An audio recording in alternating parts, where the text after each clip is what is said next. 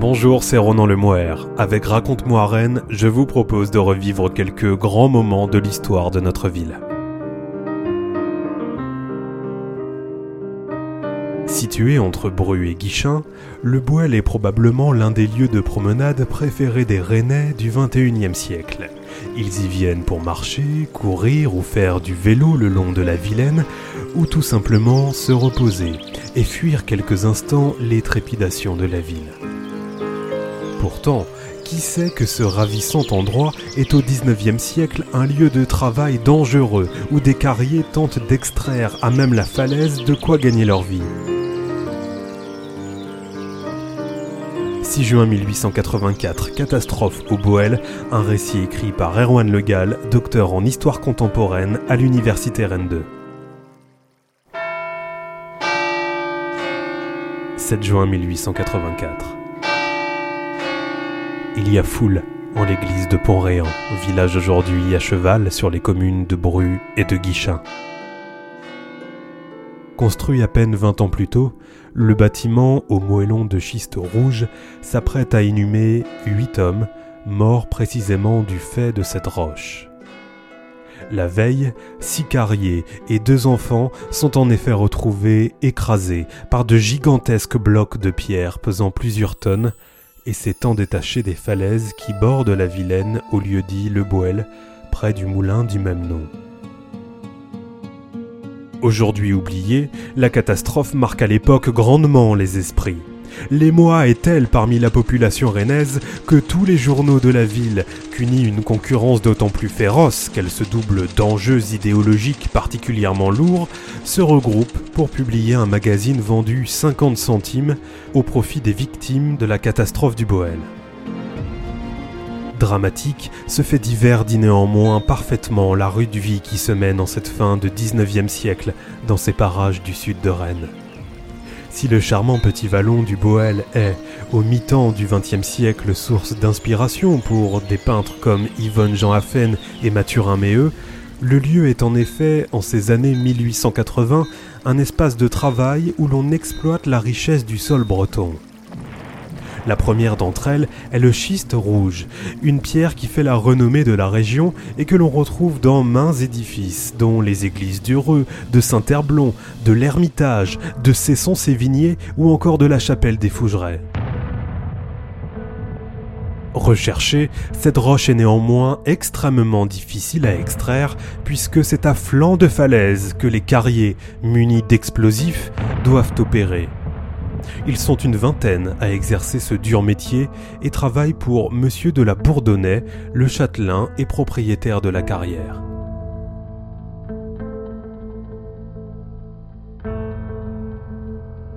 À quelques lieues de là, à Pompéan, des mineurs exploitent quelques filons de plomb argentifère, une aventure débutée au XVIIe siècle en Bretagne et qui, en ces années 1880, emploie près d'un millier de personnes. Qu'elles soient extraites par les carriers ou les mineurs, les richesses du sol sont embarquées sur les gabarres, qui, sur la Vilaine, attendent d'être chargées. Il en résulte un trafic particulièrement dense, et en 1881, l'écluse du Boel enregistre le passage de 2849 navires transportant plus de 61 500 tonnes de fret.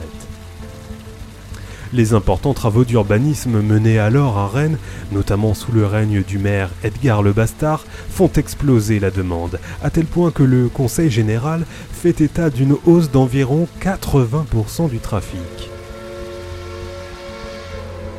Longé par le chemin de fer, indice de modernité caractéristique de ce 19e siècle du fer et de la vapeur, le cours d'eau reste une voie de navigation indispensable au développement économique, signe d'une nature non encore totalement domestiquée. La Vilaine est en effet capricieuse, et les crues font partie du quotidien des habitants qui ont su, avec l'habitude, développer une véritable culture de ce risque. Cela est tout particulièrement le cas au Boel, vallon encaissé où la montée des eaux peut être très violente. En 1881, plus de 300 habitants réclament d'ailleurs un élargissement des barrages à la suite d'un hiver des plus difficiles. Dans une pétition qu'ils adressent au ministre des Travaux publics, ils expliquent. Lors des crues de cet hiver, les eaux du Bièvre du Boel ont couvert toutes les propriétés voisines, envahi les villages environnants et causé aux riverains les plus graves préjudices.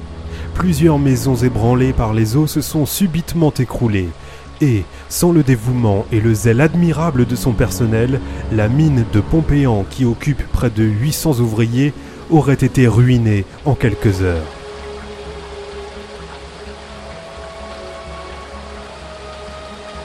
Plus qu'un simple désagrément saisonnier, la pluie constitue un véritable danger pour les habitants du Boel, et plus spécifiquement encore pour les carriers partis à la conquête du schiste rouge. L'eau, en effet, ruisselle et s'infiltre partout pour regagner au plus vite la rivière et, au-delà, l'océan Atlantique. Il en résulte une fragilité de la falaise qui s'ajoute aux dommages causés par les explosifs et qui semble être à l'origine de la catastrophe du 6 juin 1884, journée marquée par une intense chaleur orageuse accompagnée de fortes pluies.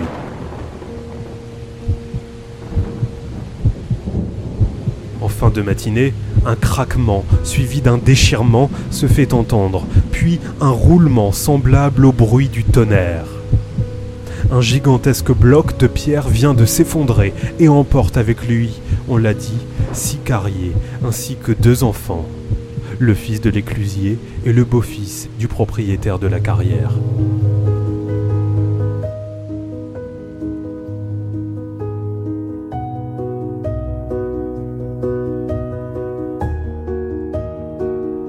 nécessité fait néanmoins loi, et, contraints de gagner de quoi nourrir leur famille, d'autres carriers viennent braver la falaise et ses dangers, s'exposant au même risque.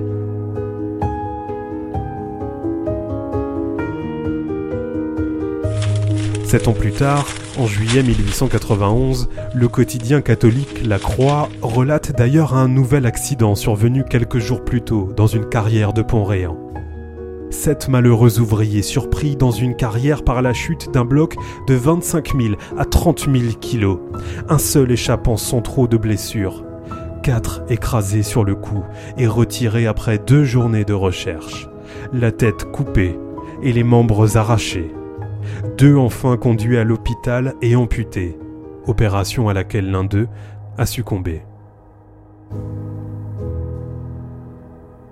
une description atroce et à des années-lumière du délicieux lieu de promenade que nous aimons aujourd'hui arpenter en famille.